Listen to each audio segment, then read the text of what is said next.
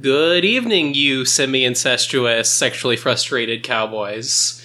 My name is Trevor, And my name is Rachel. and you're listening to The Smutcast, your uh, purveyors of filth and degeneracy. And low key incestuous activity. or high key incestuous It's activity. it's pretty high key. So this week we did a wanton woman, mail order bride of Slate Springs, book one, by oh, Vanessa yes. Vale, who I still think has a very comic booky name, and I'm quite fond of it. I like to picture her as, yeah, like a comic book hero in the style of Miss Marvel or. Except that all she does is write incestuous cowboy fic, incestuous cowboy menage fic. You know, last week I was I was advocating for the dicks touching, and then I realized as I was reading, oh man, I really hope that the dicks don't touch. I This know, is it's really like a be careful what you wish for situation. This is w- way weirder than I feared it would be. we are not really here for it, but we are here to talk about it. Yeah, that's fair. How uh how you doing, Rachel? You know, I'm just trying to get through this modern day dystopia one day at a time. I know how you feel. Uh, what have uh, what have you been up to since we recorded last? Oh, you know, uh, trying not to pull my hair out by reading the news, trying to resist in any small way possible. Admirable goals. Yeah, by the way, listeners, we're not here for Trump. We're just not. Mm, no. If that polarizes any of y'all, What Any- are you What the- are you doing here? any of like the members of our friend circle listening to this uh this podcast, like, if you've somehow managed to stumble across this podcast and like it's just as a note, it's run by like a gay guy and a queer woman, and we're both feminist identified. Like we're the we're the veritable uh, dictionary definition of SJW. So Steve Bannon hates people like us, Uh, and we yeah. hate people like Steve Bannon. that's very true. But anyway, Uh, We yeah, did- no, it's a fucking nightmare, and I uh, frequently lose sleep over it, and and other things. Like I'm really tired right now, but that's my See, own. I'm like real mad and real energized all the time right now, but it is only like week one and a half, so we'll see how that goes. But if you're out there feeling the same way, we got you, fam. Yeah, yeah. We are here. To, We're here to take your mind off of things with to some. wrap you in a beautiful smut cocoon Yes. for just a little while. oh yes, it's we're doing the Lord's very sticky. Oh, it's sticky. Not as sticky as some of the previous volumes, I don't think. Do you think it was that sticky? This one, How visceral was this? Do you think? I mean, how do you mean how visceral was my reaction to this?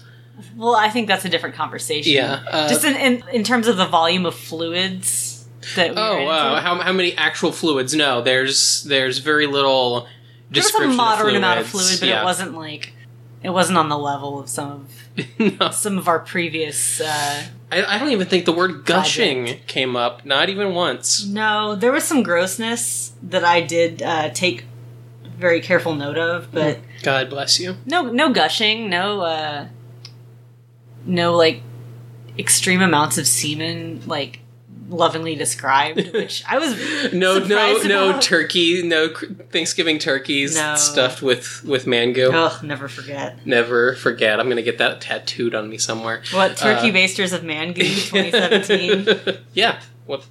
I, I don't. I don't get what the problem is. Uh, sorry in advance, listener, if I sound kind of out of it. I'm on a lot of drugs, and I did not sleep last night. These, Pray- these are health drugs, not Prayers for Trevor, please. Not No, fuck drugs.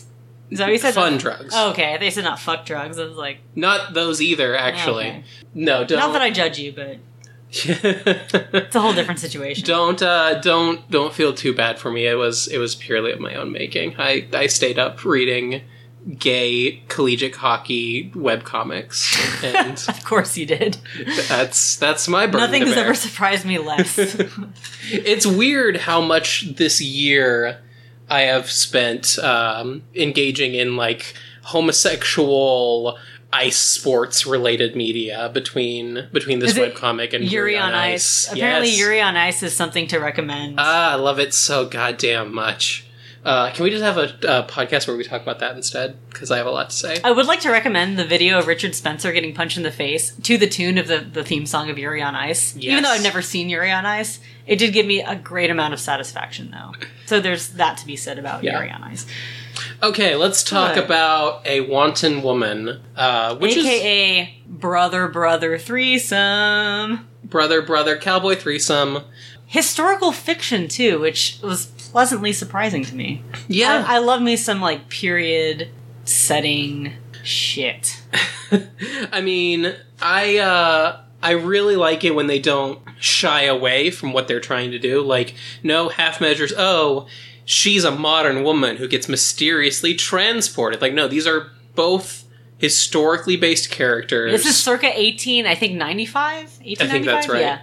Uh, they're both historically based characters with the beliefs and the expectations and the mindsets of people who would have lived in that time. Right. I mean, there's obviously some anachronism going on here. If there was, like, I'm not knowledgeable enough about, like, the time period to have well, I don't. to identify it. I don't think that there's ever been a point in U.S. history where um, a w- single woman marrying two men who happen to be like full blood brothers was ever legal No. or would have ever been met with anything other than just running and screaming for the hills.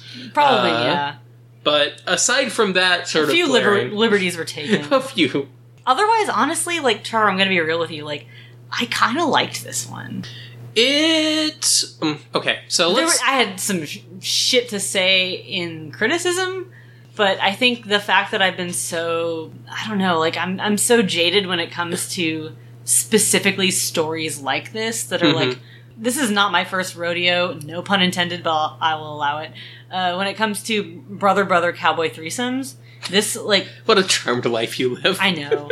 Aren't you just jealous of my a little, yeah. my experience. Back when I was editing erotica, there were a lot, uh, a lot of menage. It was mm, like I would say, probably forty or fifty percent menage, like heterosexual menage, was what I was dealing with, and a lot of it was was like cowboy flavored, and a lot of it had to do with brothers who were not explicitly interacting incestuously, but the line was being toed yeah. in, in a very uncomfortable way. the, the line is certainly toed in this work. Um, let's. I, I, I'm going to agree with you and say, at the very least, that this is easily the second best work we've done, What would you if say not the the first?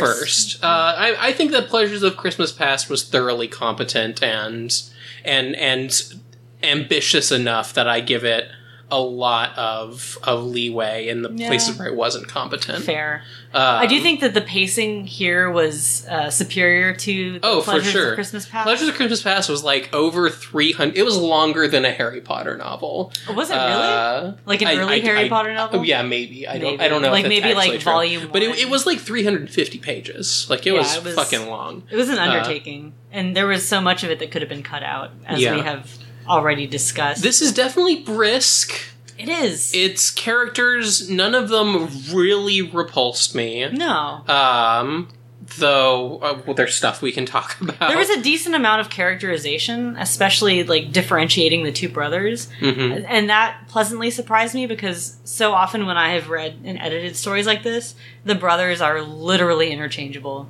Just like picture just like the horniest of twins, like but with no like personality distinctions who are just thirsty and really dominant and not super concerned about the concept of consent. Basically, like the porn parody versions of Fred and George Weasley. Ugh, yeah, yeah. Except I don't know.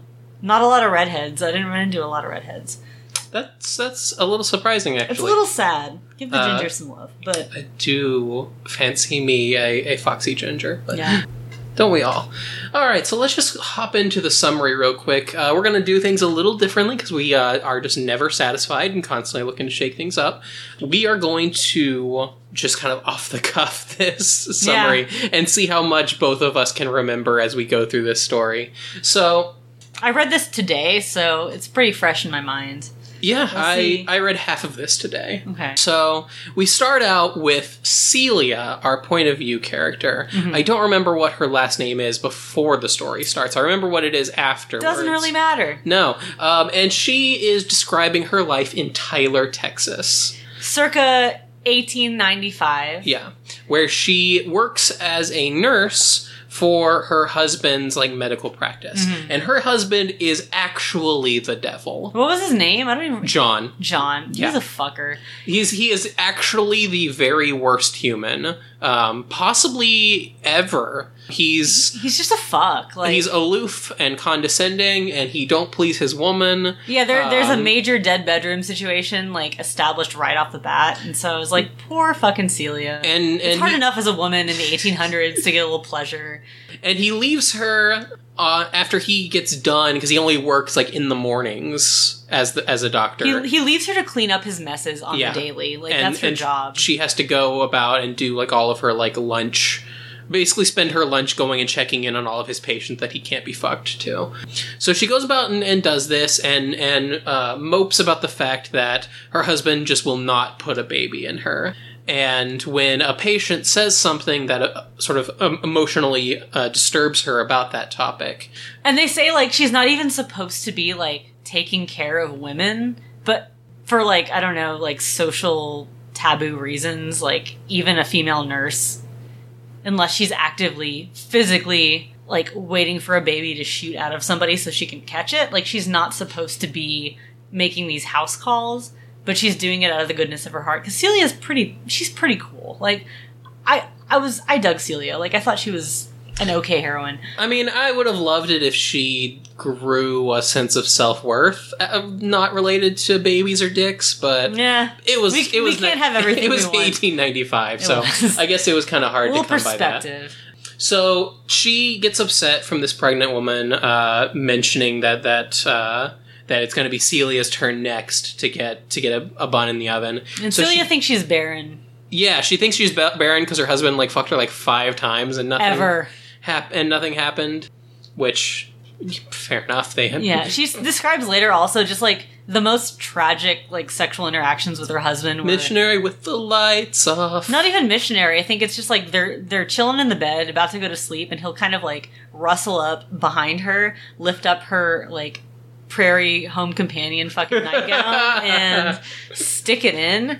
And she she mentions later, and I found this extremely disturbing that she's never been like wet, like physically like aroused. I'm- is I'm- he just like dry fucking her? Like, is that happening? I, I don't know how I don't know how women's TBH, but that seems unlikely to me. Like that wouldn't just be like bleh. That would be actually painful. Yeah. Like But she seems so blasé about it that it's like this is just business as usual for her. Just like terrible, dry, one and done sex. ma- yeah, maybe he's a one pump chump, and that's why it's not quite so bad. Well, she does describe a few pumps, but the pumps are so like They- They're mediocre pumps. If that, like they're just so unpleasant, and the entire experience she like less pumps, more flops. flops. Yeah. She describes it as rutting several times, hmm but just like in the worst possible context. So I'm I'm feeling pretty bad for Celia right off the bat. And yeah, Celia has a shit life, made even worse as she returns home to uh, nurse her wounded spirit Mm-hmm. and finds her husband, her Satan husband, just plowing away at a local housewife in their bed using in their her, fucking bed. using her nightgown to ha- bind the woman's uh, arms. Yeah, it was like the like the tie or the, the like the waist tie for her nightgown. Uh, like, yes. Way to add insult to injury, you fucking asshole. so Like, her husband's having like infidelity bondage sex, uh, using her clothes as a prop. after what we assume is like an entire marriage of kind of like shaming her for being barren and like not satisfying him. Fuck this guy. Yeah, I've got feelings about John, and they're all fuck this guy. Yeah. So uh, Celia sees that her husband is cheating on her, but being that she's never experienced uh, good bedroom time, she kind of decides to like duck into another room and like watch through the crack in the door and just see what that's all about. Like, see what good sex is like. Yeah, it's very telling that her first like right after the initial reaction of like, okay, my my shit ass husband had the gall to to bring his mistress into our bed because she already knows that he's fucking around and she kind of like accepts it as like this is how things are. And but he had never before this i guess brought a mistress into their marriage bed. That she knows about. that she knows about. I mean he probably did it because he's satan. But she stops and watches and she notices the the mistress actually enjoying herself and she's like what is this novel sight before me Wait, wait, wait. That's, women that's, have pleasure that's What? supposed to feel good? Oh, wow. Um, so she's like just grooving on that for a little bit. Um, equal parts angry and horrified and, and also turned on. intrigued she yeah she's Uh, like this is sex can be this way i can actually enjoy myself what a concept When in 1895 When suddenly local housewife's local house husband just storms into the home, finds his wife pistols blazing bound and pistols blazing.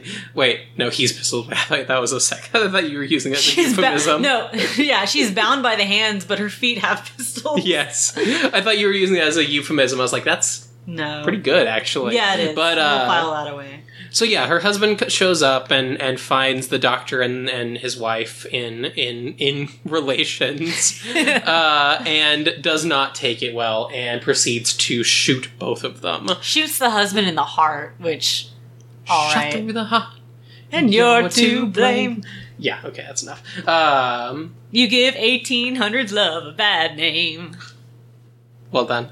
Uh, You're welcome. You're welcome, everyone. So he sh- he shoots uh, Satan husband John right straight through the heart, and then shoots his wife in the head, fucking double pumps the wife, and then who's just still tied to the bed.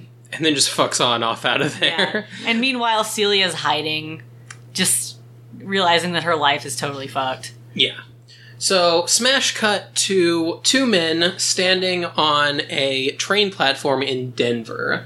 This is Luke and Walker Tate, uh, and they are waiting for the mail order bride that Luke ordered. And we're gonna is like maybe a month later, I guess, right? Like, Uh, yeah. Do we know? I think it's like a month or We two months. assume. Okay. Um, and so we get a little bit of an exposition dump. Apparently, Luke is the current standing mayor of a uh, place called Slate Springs. Is that right? Something like that. A wanton woman, something of Slate Slate, Springs. Yes. Who gives a Uh, and he is responsible for just passing a bit of legislation that is so confusing and legally problematic that I genuinely don't understand how it works. Shit? It's it's so typical of this genre, though, of like.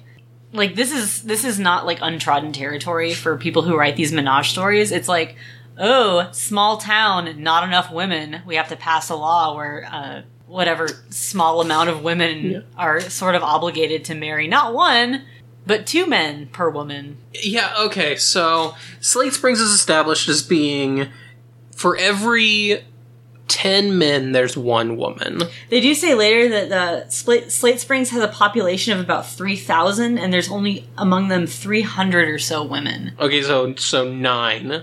Uh, not, not every what- nine men. How did this happen? Like, I mean, it's a mining town. I guess. Like, I guess if people just came, came to it as bachelors and Hmm. know, um, I mean, it's it does that doesn't surprise me. I guess. Um, isn't there something going on in like parts of China like that, where there's so many like young single men and not enough women? I think that there was that big them? cultural push where like boy children were much more valued for Right. the longest time, and then that created a gender imbalance. But I And- truly do not know, and I'm just talking balls. So. yeah. Uh, Are, aren't we just talking balls like for this entire podcast? that's, though? that is most of what we do, yes. So if we say anything about like If we say anything about the modern world or the people who live in it, or anything that can be fact checked, like. I'm sure we're just bullshitting. yeah, Y'all um, know this at this point. So, Slate Springs is is nine men for every one lady. Nine men for every girl. You're, you're so singy today. I, love it. And Luke is the owner of its biggest sort of economic um, like power. Like he's the owner of the mine The biggest that, mine, right? that that keeps most of the men folk employed there. and then the rationale is that like because Luke has just been appointed mayor, or is is he like defending his mayorship like for a second I did- time? Is he being reelected? We don't really know. I certainly didn't understand that No. plot point at all. it Like, wasn't really elaborated on. It was like if this piece of legislation that he pu- pushed through about the uh, about the marriages doesn't work out, then he doesn't get to be mayor anymore. Yeah, and he, Uh, he's there's there is a, an interesting subplot. I kind of liked it where he is sort of vying to to hold on to his position as mayor against his sort of childhood, not rival, but just somebody from his childhood that's been a fuck ass for like in his entire life. who, who also happens to be Satan. Yeah, Uh, there are a few just fuck ass dudes in this story. Yeah. And this guy, I think his name is Tompkins. Like uh, uh, Luke, it's it's definitely Tompkins, uh, which And makes me think of Teen Girl Squad, which makes me so. is there a. Tompkins in Teen Girl? Team Girl Squad? Yeah, Squad? the the the like the singular boy character oh uh, god. in uh, Is this like deep cuts from Teen Girl Squad? And then every time his mother who is a robot prospector for some reason shows Wow. up she's she's referred to as momkins I do not remember. i fucking this. love teen girl Squad. I do too, and clearly I need to revisit the you, series. you do but so Tompkins, he's got his eyes on the mayorship, and But I guess Luke the- is like, "Fuck that." they, do they just have a re-election every time a new piece of legislation is pushed through It's not clear, yeah but but what we're tasked with kind of going along with is the fact that Luke is mayor, and the fact that he put through this legislation makes him responsible as sort of like setting the setting not setting the tone setting a good example setting setting the example For the children. because he's a bachelor, so he is, feels obligated to be the first to take part in this uh, this multi husband marriage.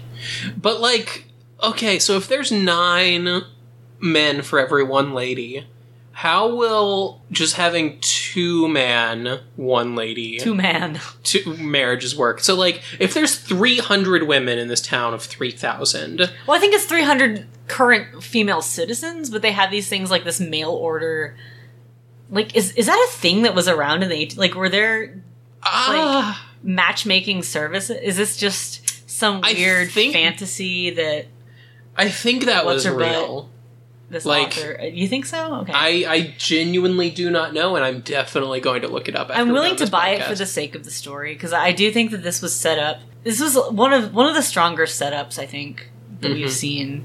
I'm buying. Uh, I mean, I'm on board. I don't buy this fucking piece of legislation at all. Is my No. point. So like, if there's 300, if even if we count it as 300 eligible bachelorettes for 3,000 people in this town, even if you double the amount of people that they can marry, that's still only 600 men folk who are getting satisfied.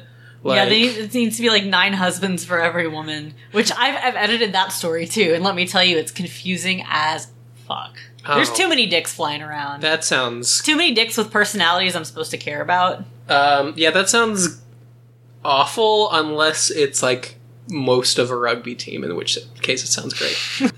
Only if it fits your particular yes. preferences. Uh, there was a really problematic, and this is like later, this little explanation is thrown in kind of like a third of the way into the story, but it's a quote from one of the brothers about the like the situation in Slate Springs, which I'd like to read. Mm-hmm. Quote: Slate Springs has a population of about 3,000. Only 300 or so are women. All of them are either married, much older than the bachelors, or too young to wed. A young maiden who arrives in town is snatched up quickly, usually with at least two fights beforehand. With the town being isolated for five months a year due to snow. That's my own little, like, tidbit, but that's why. Uh, the men become dot dot dot aggressive and somewhat volatile by the end of winter. So it's horny ass cabin fever that has inspired this piece of legislature. I uh, I wish that this story was about just a bunch of miners, just sexually frustrated miners trapped in this town with no women, just pounding it out, Just just touching dicks. just touching dicks. I know. Uh, that's the story that I want to write. well, you could write it and then we could review it. You have the power to make this happen. That's true. But I, I thought this was gro- a gross description for a lot of reasons.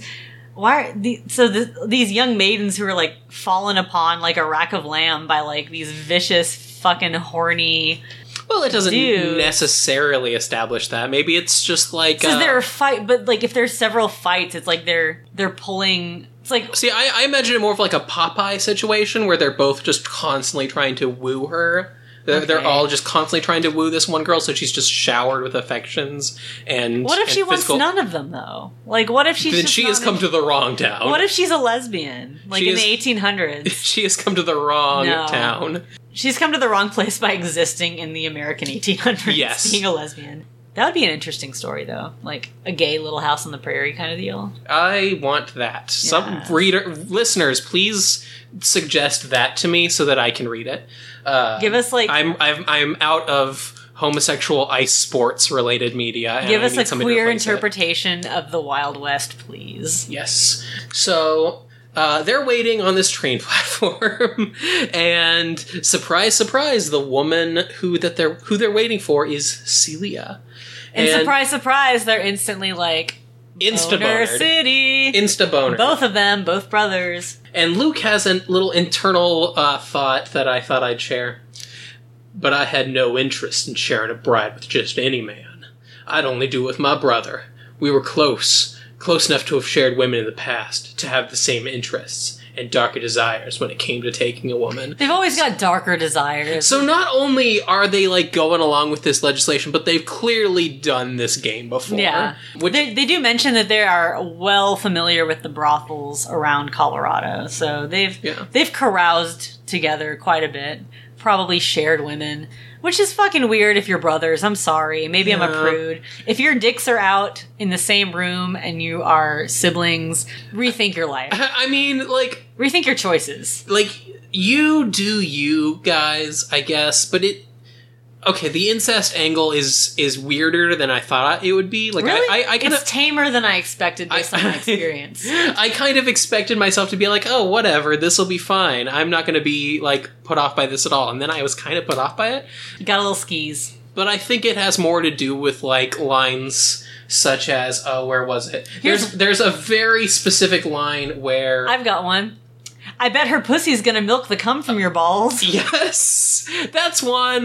That's a weird thing to say to your sibling. Another one. Uh, so perfect beneath my brother. I can hear how wet you are for him. I number one, I can hear how wet you are for him.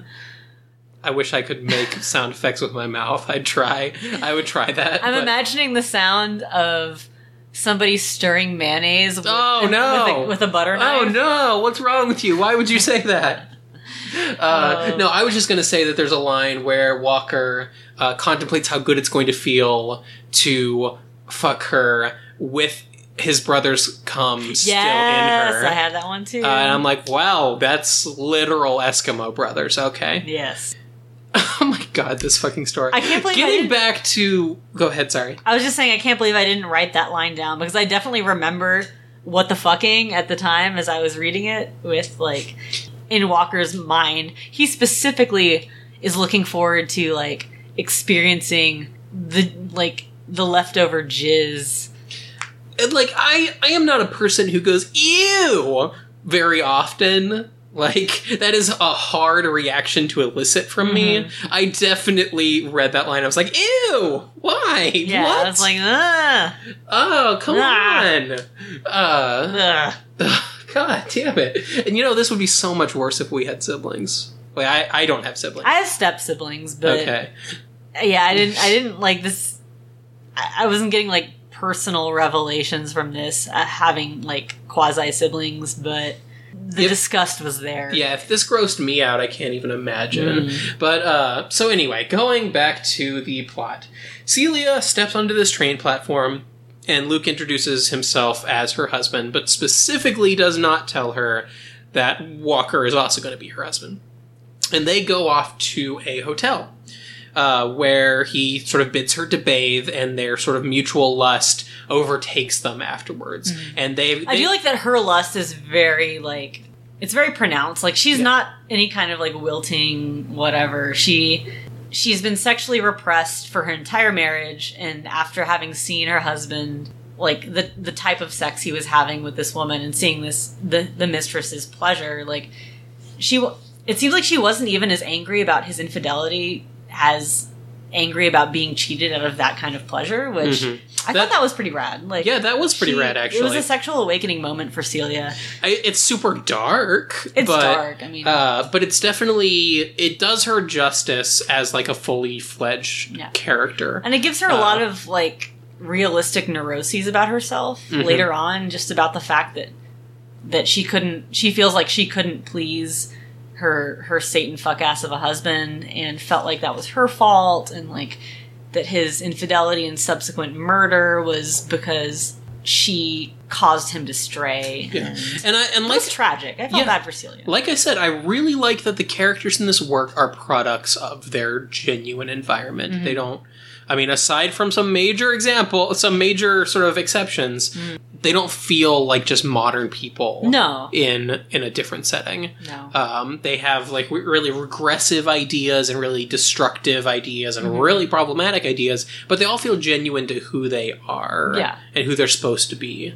It does feel very like era compliant, I guess. Yeah. Um, aside from the brother fucking. And, Uh, and aside from like the bond, well, I mean, I guess people were engaging in bondage kind of activities back then, just didn't really necessarily have a name for it. yeah. Or if they did, it was very much relegated to like aberrant Mhm. sexual The the fact that the fact that they learned all of this stuff that they seem to have learned from a brothel. Makes Yeah, sense. I bought that. Yeah. I, that. That felt Uh, realistic to me.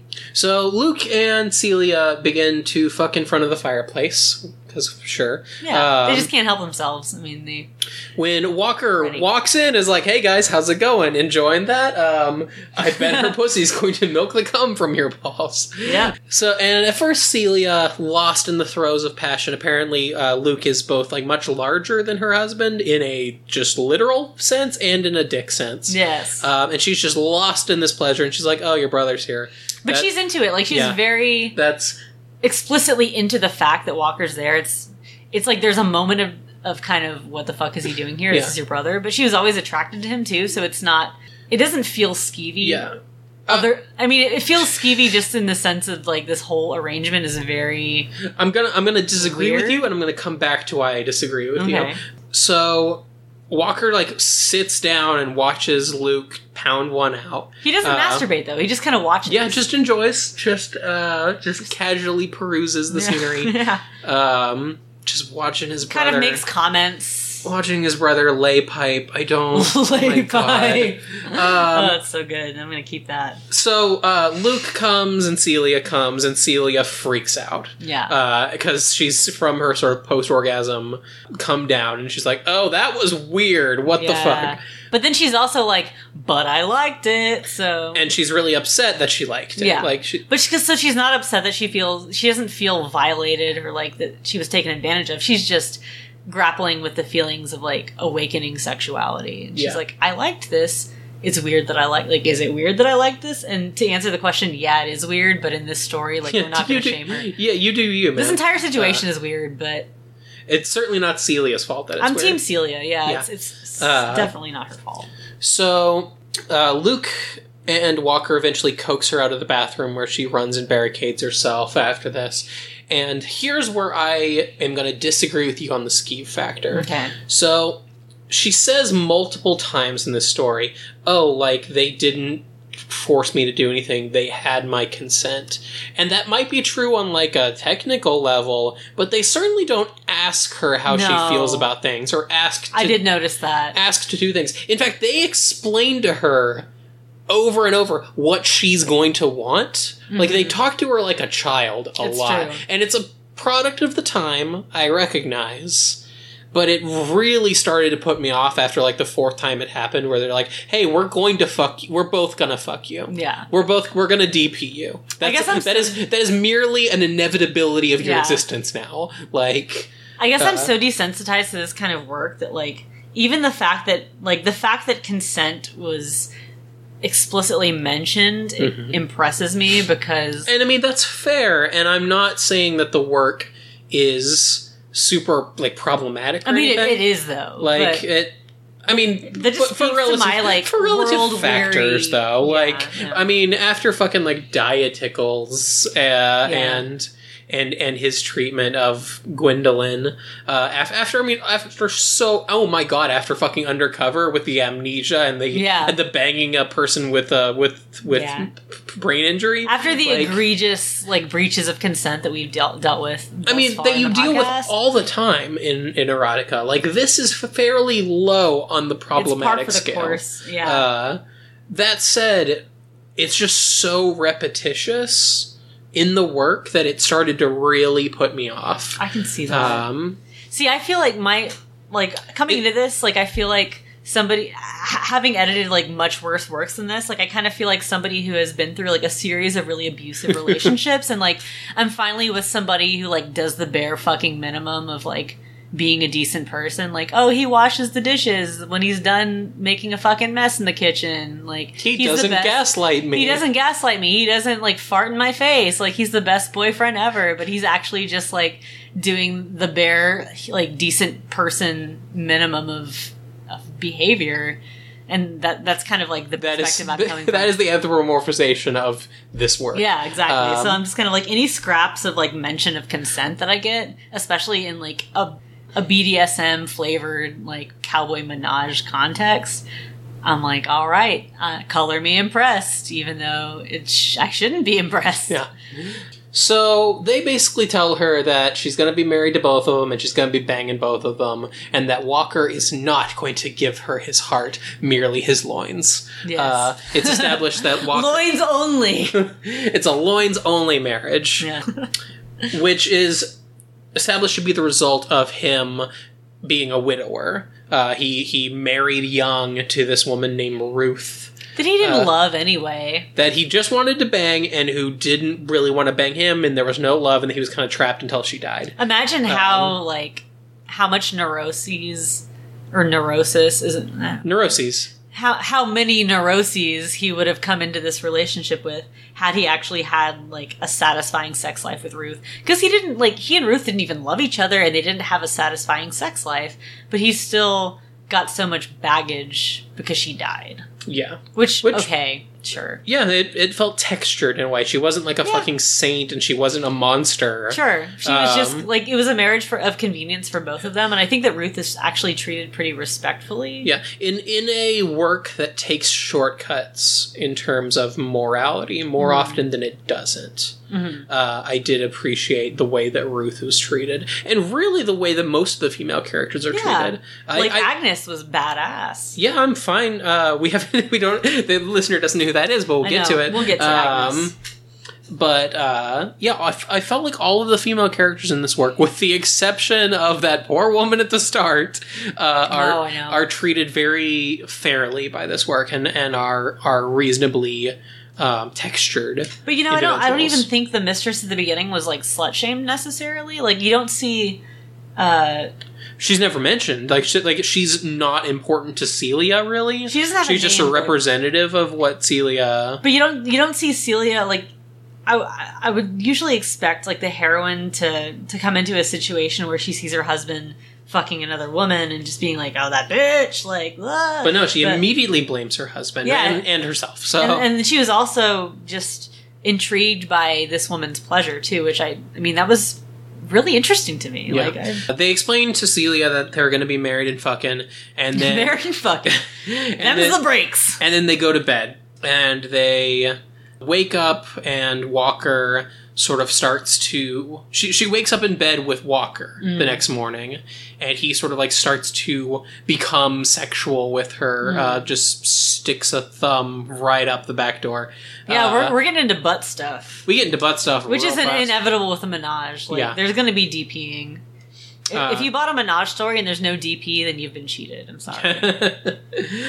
I, I will say that when when butt stuff is is brought into the equation, I think that there's a more a pretty adequate amount of like prep I mean- compared to the last time we dealt with butt stuff, That's very true. and I was all about that. I, I do appreciate the prep and the acknowledgement of, of the physical difficulties. Uh, there's no mention of like cleaning No, at all, which you know, I mean, it's it, it's the Wild West. Literally everyone is gross. So Yeah. just I, I didn't have it didn't break my uh, I mean, suspension of disbelief. maybe Walker's walking around with butt thumb. but, but Buzz butt thumb. But I I mean, with with the care that the author takes in other areas of like detail, I want to give her the benefit of the doubt that like there was probably off screen cleaning of the butt thumb. Like, yeah, Yeah. I want to I want to believe that we're living in a in a Western world here where people are not walking around with butt thumb. I mean, That's the world that I choose to live in. I don't know if that's historically accurate, though. I think that most people had a severe case of butt thumb uh, in the in 1885. butt thumb was rampant. yes, it's a plague spreading across the nation. tuberculosis, and butt thumb. Someone finally invented a vaccine, and we got recovered as a species. Someone Um, invented soap, and we were all good. so Walker freaks out though. yeah, Walker does freak out. He's having an emotional reaction to Celia because he's got feelings for her, and he just stuck his thumb up her butt, and that was a really intimate, like. It was a sexual experience that demanded a lot of trust from Celia, and of course he's feeling he's in his feels about this. Yeah, they I'm have known each other for less than 24 hours, but he's he's already well over the moon for this girl. Um, as Mm-hmm. So he kind of he pulls his thumb out her butt and kind of storms off. Luke. just moonwalks out of the room. so bye. Oh, poor Walker. He's got baggage. And so Luke and Walker have a conversation while I think Celia's like trying on clothes because she did, was not prepared Yeah. for the cold of Colorado. Which there's a line that I'm going to call bullshit on. It's uh, yes, of course, but no shops in Tyler have coats like this. It is too warm year round for such items in Texas. So yeah, this is pre-global warming. It got cold in Texas. I I don't. I mean, we live near Tyler. Yeah, and it is it gets cold now. Yeah, it is certain. There are certainly times in the year where it is cold enough to wear big poofy jackets. Yeah, you're definitely not necessarily getting your money's worth out of that jacket, but they are necessary. This may this For, like, suggests to me that the author the may have never been to Texas. Maybe not. Uh, There was a line though that uh, I was really into when Walker and Luke were kind of hashing it out. Luke really took Walker to task about the fact that he walked, he pulled his thumb out of Celia's butt and just fucking boot walked out of there. Walk, I mean, uh, Luke. I, I feel like Luke is a real stand-up dude. I like Luke. yeah, Luke's Luke's Luke's pretty alright. chill. So Luke, he he really gives it to Walker. He's like, dude, what the f- what the fuck were you doing, man? Like you you left her feeling insecure. She just had her first butt stuff experience, and you walked out of there making her feel like she wasn't up to your standards. And he he does say one of my favorite lines in the story: "If you want to get in her ass, then you need to get your head out of yours." And I'm Yes. like, burn. Yes, Love it. lovely, lovely line. So they pack up all of their sort of junk and they buy all of the stuff they're going to need to make the trek. And as they're leaving town, Celia notices someone across the street. Yes, and here uh, there's a subplot that I actually really liked, uh, which I don't think was necessarily brought to fruition in the way that it could have been, but we we do find out that uh, her shit ass Satan husband uh, John had a brother. Oh wait, no, was No, it John's brother? It, no, it was not John's brother. Excuse it was the it was the murderer's brother. Okay, the the spurned husband who killed both John and the uh, the mistress had a brother, and the brother who is just certifiably nutburgers crazy blames Celia in the in like the slut shaming style of the 1800s for the entire thing.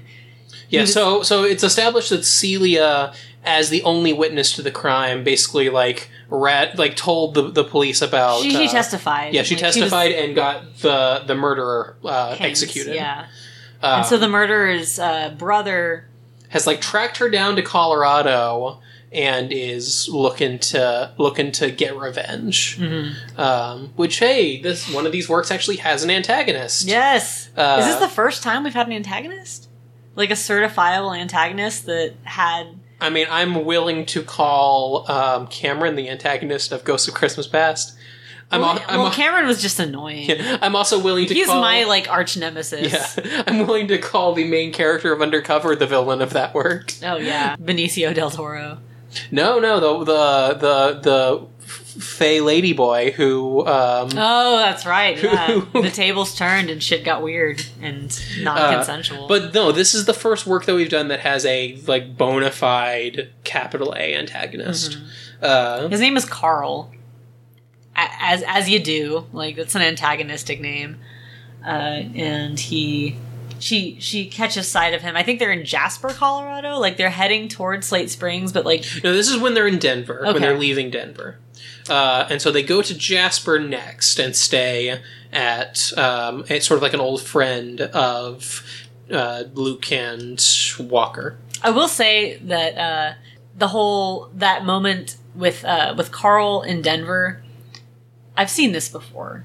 This is a hallmark of bad heterosexual erotica where some crazy ass motherfucker is coming after the heroine, but for some like really stupid reasons, she doesn't want to tell her overprotective heroes that it's happening, that she's being followed by somebody. Like, Which is the case in this It work is. until she's has it spanked out of her it's when they in a arrive very in Jasper. problematic situation. So they get to um, to their friend's house, Mm-hmm. Luke, or, Luke, Luke and Walker's uh, friend's house in Jasper, and uh, Walker, having seen Carl across the street when Celia freaked out, is like, "I know you're hiding something from us, and I'm going to just bend you over my knee and and swat your bottom until you admit it." I had a lot of problems with this because uh, spanking and the idea of like a sensual punishment or any kind of punishment had not been discussed. It's, it has not been. These things need to be negotiated. I don't care if it's the eighteen fucking hundreds. Again, like she's not your fucking like kid. You she's not your war. You don't just get to spank a grown ass woman uh, whenever you feel like, dude. Uh, but apparently she's into it and and positively swamp like in her knickers. Uh, Talk about Uh, draining the swamp. Am I right? Oh, I know. I know. I tried it though. But there is a moment though that like it's like she she I don't think she enjoyed it at the time, but there's like a retro retroactive backpedaling of like oh oh but I, I've been wet the whole time, but it seemed like at the time she was like this is painful, I don't like it. So I don't know if that's the author being like Author J.K. Psych, she liked it the whole time. Yeah, that's not problematic at all. But she tells them about about her situation and why she had to flee from Tyler. Uh, apparently, this guy just made her feel really unsafe, and no one in her community liked her anymore because they also slut shamed her for the situation. Yeah. Uh, and They're very supportive in the end. Like yeah, the, the the boys are like, "Oh, that's so so. I'm so sorry that happened. That's awful. We support you and we'll protect you. We're the best boys, even though we don't respect your personal boundaries." we are the best boys. Uh, they're they're overprotective to a fault, but Yeah. I think that the readership, like that's what they want to see. Yeah. And then some more vigorous fucking happens. Mm-hmm. Um, Can we talk about the wooden butt plug, please? yeah, so before they're leaving Denver, uh, I think either Luke or Walker goes to a brothel. A brothel that knows them well. Yeah, that, that, that Like they, they are. are on good terms with this brothel. owner. yeah, first name Like, basis. Very familiar terms. Um, and buys a series of butt plugs to help uh, Celia sort of train her butt up to to be able to deal with, with being DP'd by, by each of them. Uh, Luke Luke in front and Walker in back. And over the course of the next three sex scenes, she will take a, a butt plug of ever escalating size. there will be a, there will be a, Escalation of butt plugs. there will be a there will be a leveling up process as she uh, grinds for experience on these butt plugs. I, I was distracted every time a butt plug was mentioned by the fact that these are wooden butt plugs. I assume they're polished. like the like even if the, like they could be polished to perfection the the danger of a splinter is is not to be ignored I mean, I, I've I've seen sex toys made from wood before. Like, uh, but did they, did they have the sophistication of like construction back then i, I know mean- i know they could polish some damn wood in the 1800s i just don't trust the fact would that, I want an 1800s wooden butt plug inside me? No. no But if that's all you if if that's all you got, uh, if you have a nail and you have one hammer, you're gonna use the one hammer. Like or you could just not you could, but but then how would you prepare for your menage incest cowboy threesome? that's true Like, god damn it. Uh, what about like a stone dildo or a glass dildo mm, glass is dangerous. is it Yeah. What if it breaks? What if what if the force of her butt breaks it? the force of her butt. What if she's got super She's butt? got powerful butt muscles. butt kegels. It's true. Uh, That that's a good point. I mean, we we could we could argue the the merits of different types of like butt plug material. all I'm saying is, I know I have known many. So this is something that gets asked uh, at stuff like the everybody um, sort of pansexual dance party and stuff. There's always the question getting floated around, like, what was the first thing you put inside of you? Hmm. And I've heard much worse and much more dangerous than wooden butt. What's plug. the worst thing you've heard? Like all sources anonymous. I'm just curious. The worst thing that I've heard. Um, are we are we talking about like in the butt Speci- specifically, or just the worst? thing well, this was this was this was a a, sexual orifice. This was a cis man, so Uh-huh. I'm gonna go Okay. ahead and assume butt. And his answer was, and I quote, "My dad's screwdriver." Not just like I mean the handle, uh, presumably. Yeah. and well, not one would not- hope. not just a not just a screwdriver handle. He had to specifically quantify my father's Ugh. like no no amount of washing it will make that okay man No, like that is a violation of trust call your dad and apologize immediately You owe your dad a huge apology. Un- un- unless he's an asshole in which case in which case, fair. Let him get butt thumb from that screwdriver.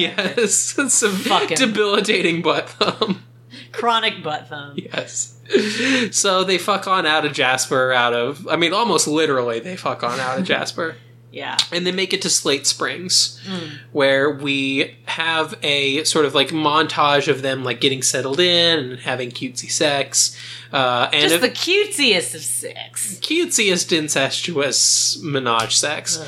And eventually it gets to the point where uh, Celia has to be introduced to the locals, and this is where uh, Because the locals are real curious. They're nosy. They're small town. and she's the first, she's the the, the guinea pig for this. Yeah, she's the first sister wife. Yeah. Or like their sister husband. Or they, they are her Brother sister husbands. wives. the literal brother husbands. Yeah. So they they, they want to see what the people want to see what this arrangement looks like, including um, Tompkins. Tompkins, That uh, who, shitty I, who, would be I, mayor. who I imagine talks like that. Tompkins. I'm, I'm Tompkins. This is And my wife, He has Agnes. a meek, like beaten either verbally or otherwise into submission. Why? she seems to just be just verbally. verbal, just like, Like- stridently verbally abused. Uh, so they they come to visit and and be passive aggressive when uh, Tompkins in his spectacular shitassery uh, fails to help her like go down the stair the porch stairs on their house and she And falls like, and she like eyes. literally like breaks a bone. She breaks a finger, Uh. or she like mi- displaces like a finger. Yeah. And this asshole doesn't even help her up. Like he he kind of stands there impotently, just being an asshole. And I'll take you to the doctor three hours away. It's fine. meanwhile, Uh. Celia's like, "Dude, I'm a nurse. Like I can help her right now." And he's like, "I'm a nurse. What's a nurse?" Like, A, a lady nurse? I've never heard of such a thing. I know. He's just Uh, like clutching his pearls this- violently this- while this man his is wife has broken finger. This man is all all uh, n- nasal voice and jowls. Yeah. Jowls a flapping, uh, she- he, we actually are misogyny a abound. brief description of his flapping jowls. Which, Do we? Do yeah. we get? Oh, I missed jowls. So Celia takes Agnes into the living room and patches her up, and they bond. And There this, was a characterization of Agnes that I thought was pretty dope. Uh, this uh, quote here: "She wasn't meek now," and this is as uh, as Celia is like re like popping her finger back into place. Like it's going to be painful. It's probably dislocated, but Agnes prefaces this by the fact that she has had three children and one in breech. So she's dealt with her share of physical pain. Like she can handle it. She's made of pretty stern stuff. But it says she was she wasn't meek now. The pain was something she could control that she had power over. Unlike her husband's usual overbearing demeanor, this was her choice. So it was her choice to like to get her finger reset, withstand the pain, to kind of prove that she could handle it. And she could. She was a badass yeah, she like hissed in pain a little, but I was like, props, Agnes. yeah, this book does real, real, real right by its by its ladies, at least in terms of character writing and and establishing them as as fully realized individuals, not just there to be to be pounded. Oh, I did Uh, find the quote from way back when. Quote, I want to feel Luke's seed easing my way. Oh. To which I made a note of just all caps, no. Uh, yeah. My Uh, thoughts exactly. But that was that was from a while ago. Still Uh, relevant, still disgusting.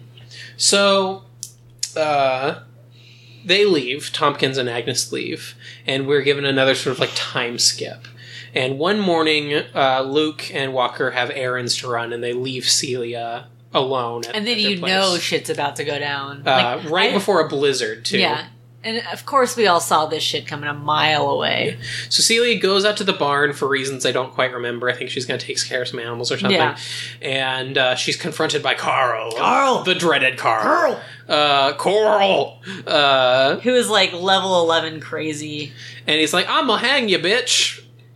Yeah. So, uh, Yeah, I do like like I like the characterization of his craziness. He was like, I am like judge and jury of your of you. your sinful ways, Of- your sinful Harley I ways. sentence you to hanging. It's like Yeah. fuck you. You're not a judge. But he's also just crazy as as ever. so he's got her cornered in the uh, in the barn just as this blizzard sort of kicks up. she does whoop him upside the head with a shovel Yeah. though, or upside the shoulder. I And guess. as as the blizzard comes up, she grabs a shovel and just knocks the shit out of him, Mm-hmm. and then uh, makes her way back to the to the house using this sort of like.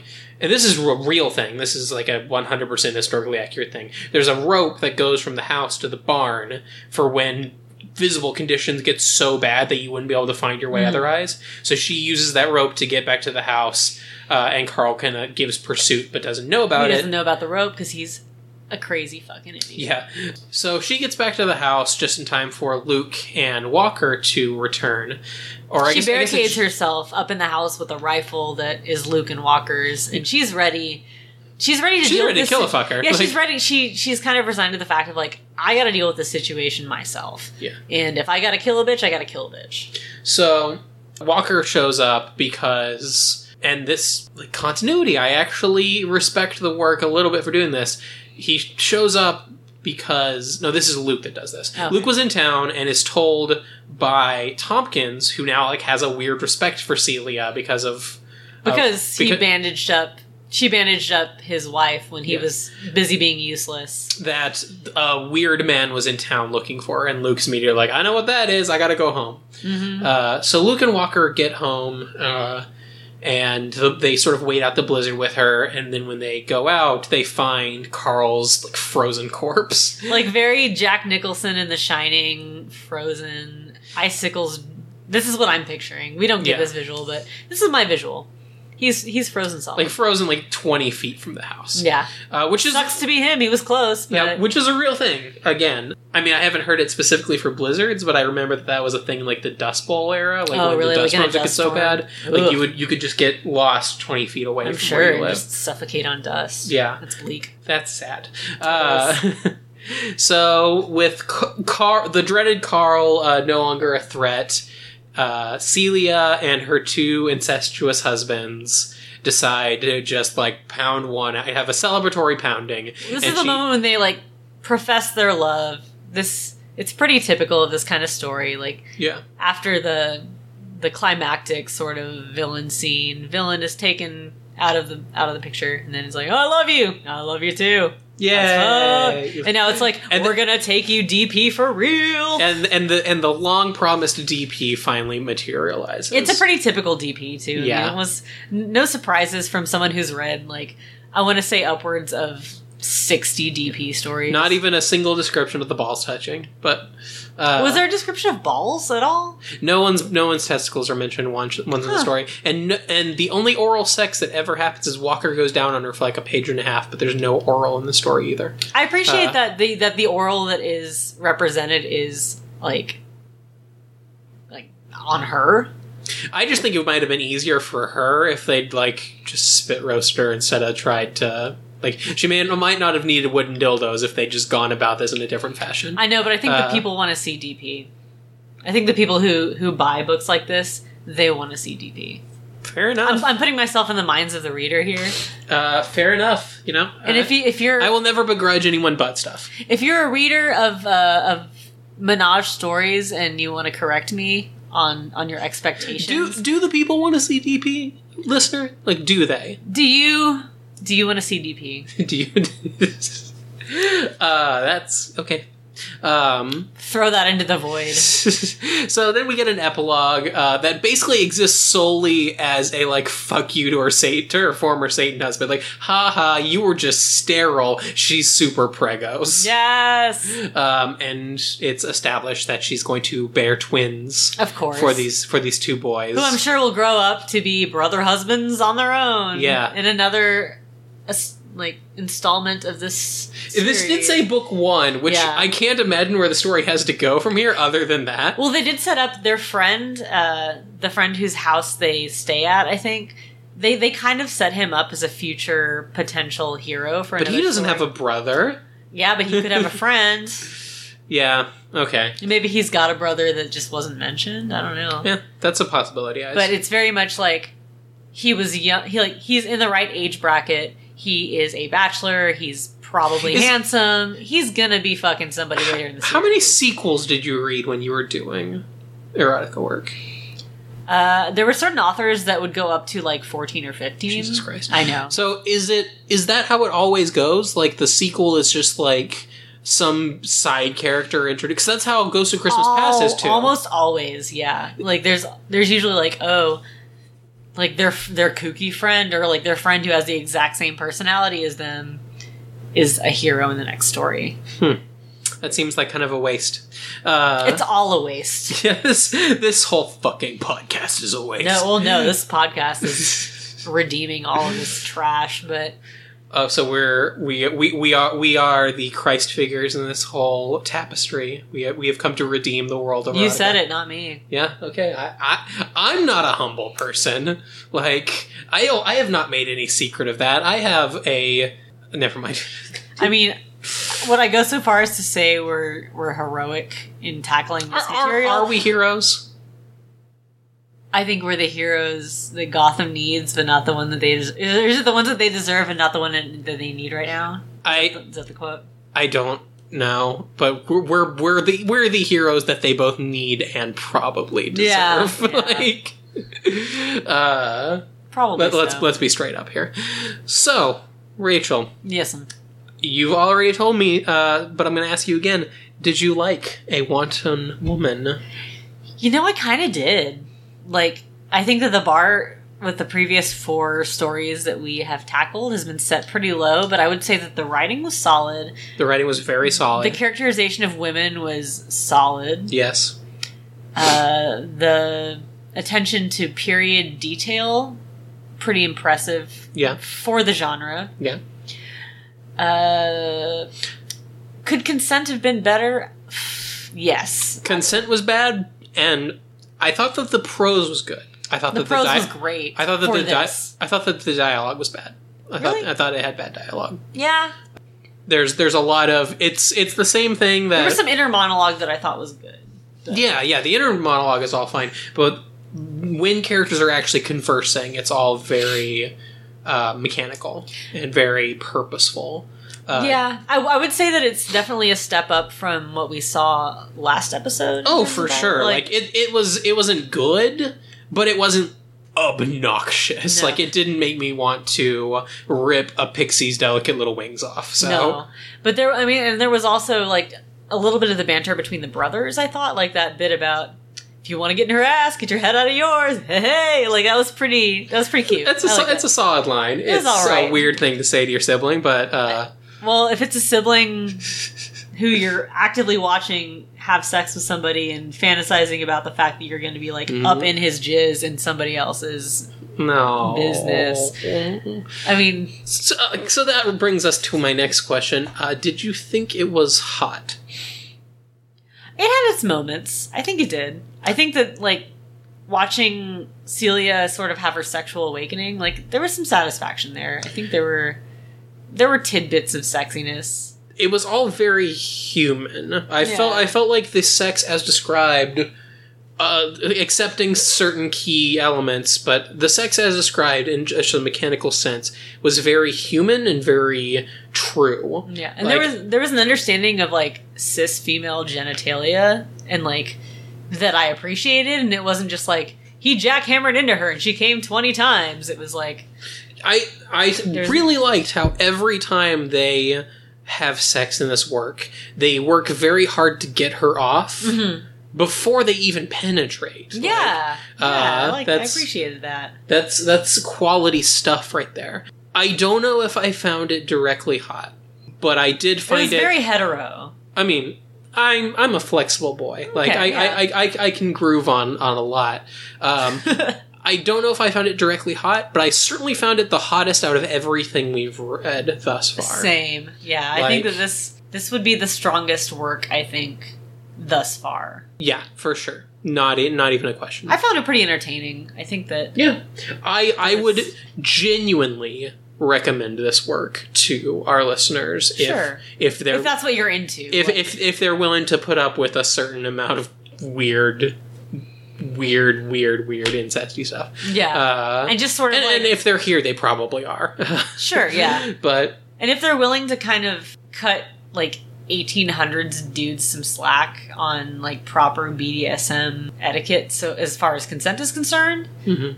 uh, yeah, I mean, sure, I, I I think I'd recommend it to a point. yeah, to to a point. It's the, course. it's the first one that we've read If- that I would halfway recommend to anybody. If like, if us talking about it has made you curious, I would actually suggest Sure, yeah. checking it out. if you want some historical DP, Who doesn't want some historical DP? that's Really, what the world needs. that's what. If if there was more historical DP, Trump wouldn't be president. Yeah, know. So that's kind of all that I really had to go over in this work. Did you have anything else that you wanted to bring up? Let me see. Uh, I don't think so. Oh, oh yes. Uh, I will say that at uh, a line that in, that I had a very visceral negative reaction to was when one of the brothers asks uh, Celia during during the act of coitus, "Is your pussy needy?" And I will say that if anybody asks me that, that I am in the process of having sex with, I will throw you off of my person, dash out the door, and never be heard from again. That's Instant deal breaker. I mean, that's uh it's so weird to me the the differentiation in how genders talk about their own genitalia and and other people's. As a cis man who primarily has been involved with cis men, um, a certain degree of anthropomorphization of the phallus has occurred Sure. in the in the bedroom. I think that's to be expected. Yeah, but when, but it's I, I feel like it's always it's always weird when someone else anthropomorphizes your genitals for you. Yeah. It's like, Like- they're taking the initiative, and I'm Yeah. not sure I'm comfortable with it. Like I've I've certainly read and seen and been told things like, "Oh my my my dick wants this," Sure. but. I feel like it would be weird if I was with a partner who's like, "Your dick wants this." Like, Be like, how do you know what my dick don't wants? tell, don't you, don't you, Just, just the use don't you talk about her. She knows, just, just she knows what she wants. needy. Like- Is your pussy needy? Like what? Say any line with that voice, and it doesn't sound good. I know. But- that that voice is how I read it in my head, and I was just just not remotely on board with it. But that I mean that that's sort of my my parting thought is Uh. that my pussy is not needy, and don't you ever think differently. uh, I have one line that I didn't go over in the work, uh, and it's specifically where she's talking about consent. okay. And I'm, I, should I do it in your in in the in the, your mocking voice? Walker and Luke asked first, but no, okay. So well, I can't even Wa- understand what you're saying at that point. Walker and Luke had asked first, gained consent before they even kissed me.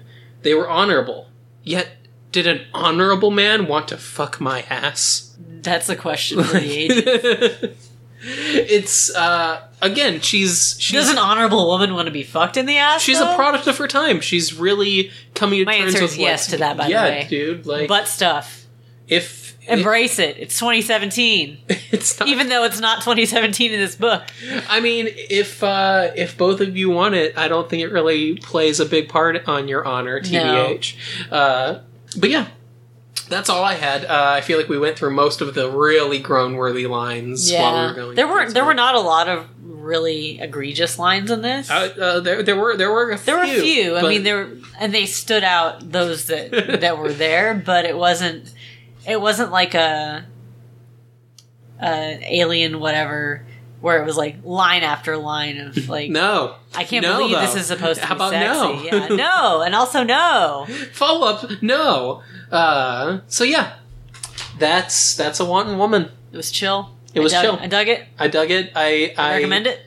I had no problems getting through this one at all. No, Uh, it was entertaining. It was a fun read. I liked it.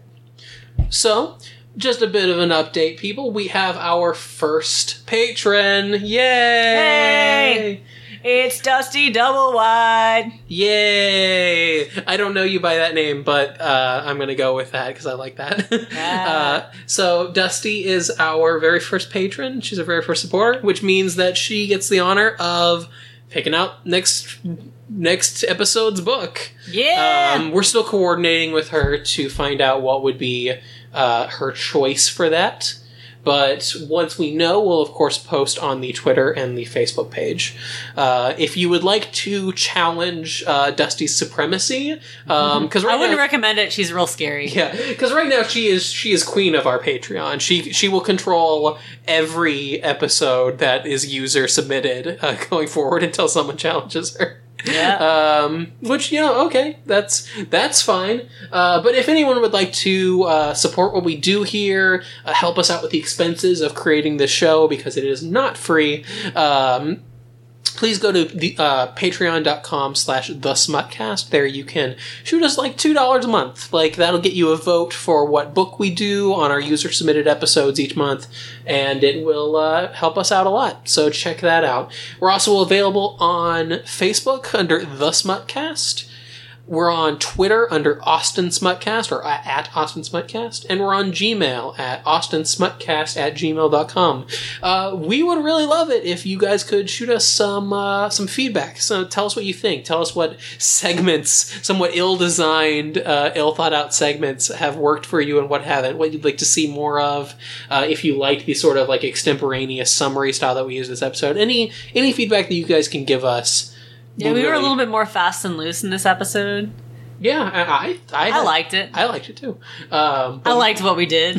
Did but, you? We'll but see. but maybe the listener hated it, and we just lost half of our our listening base. Who can say? We won't know, guys, until you start sending us angry letters. Is my point. Uh, bring on the hate mail. Yeah, we're we're ready. We're Bring on the love able. mail. Yes, Bring on more of the love mail, but I'll also accept some hate mail. Like I'll probably read it I'm an only child. I like, feed on attention. in the in the needy pussy voice next time we have an episode. That's what it's called now. Okay. Uh, All right. Well, that's my whole spiel. I'm, I have one one little bit of cross promotion here. Uh, the aforementioned Dusty Double Wide and myself are uh, playing a roller derby game in Austin, Texas, uh, in a few weeks on February 19th. So if you're interested in that, in addition to uh, our smutty, smutty smutness, uh, check out txrd.com. Yay! They're super awesome. Like they just do amazing stuff. So I would highly second that that recommendation. That's all I've got. Yeah, that's all. That's all I really have too. I don't. I don't do anything other than this. This podcast is my whole life, so I have no other cross promotion. Uh, check out my uh, self-published erotic work that I'm working on. It'll Can't be wait re- to read it. It'll be released under a pseudonym, and I will not advertise it at all. But just buy everything on Amazon, and eventually you'll find it. Just imagine it being read in Trevor's Yeah, voice. uh, Smutcast will appear on page 32. That's how you'll know it's me, guys. Will it really? I don't know, maybe. Okay. I just made that up. I also want to read this. I can, make it. and up. you have refused to share it with me, so Yeah, I will find it. I will read it. you will not. Okay, well, once again, uh, my name is Trevor. My name's Rachel. We love you guys. We Thank you so much for listening. Thanks for sticking around. Have uh, have uh, Have an incestuous cowboy evening. yes. Bye. Keep on throbbing in the free world.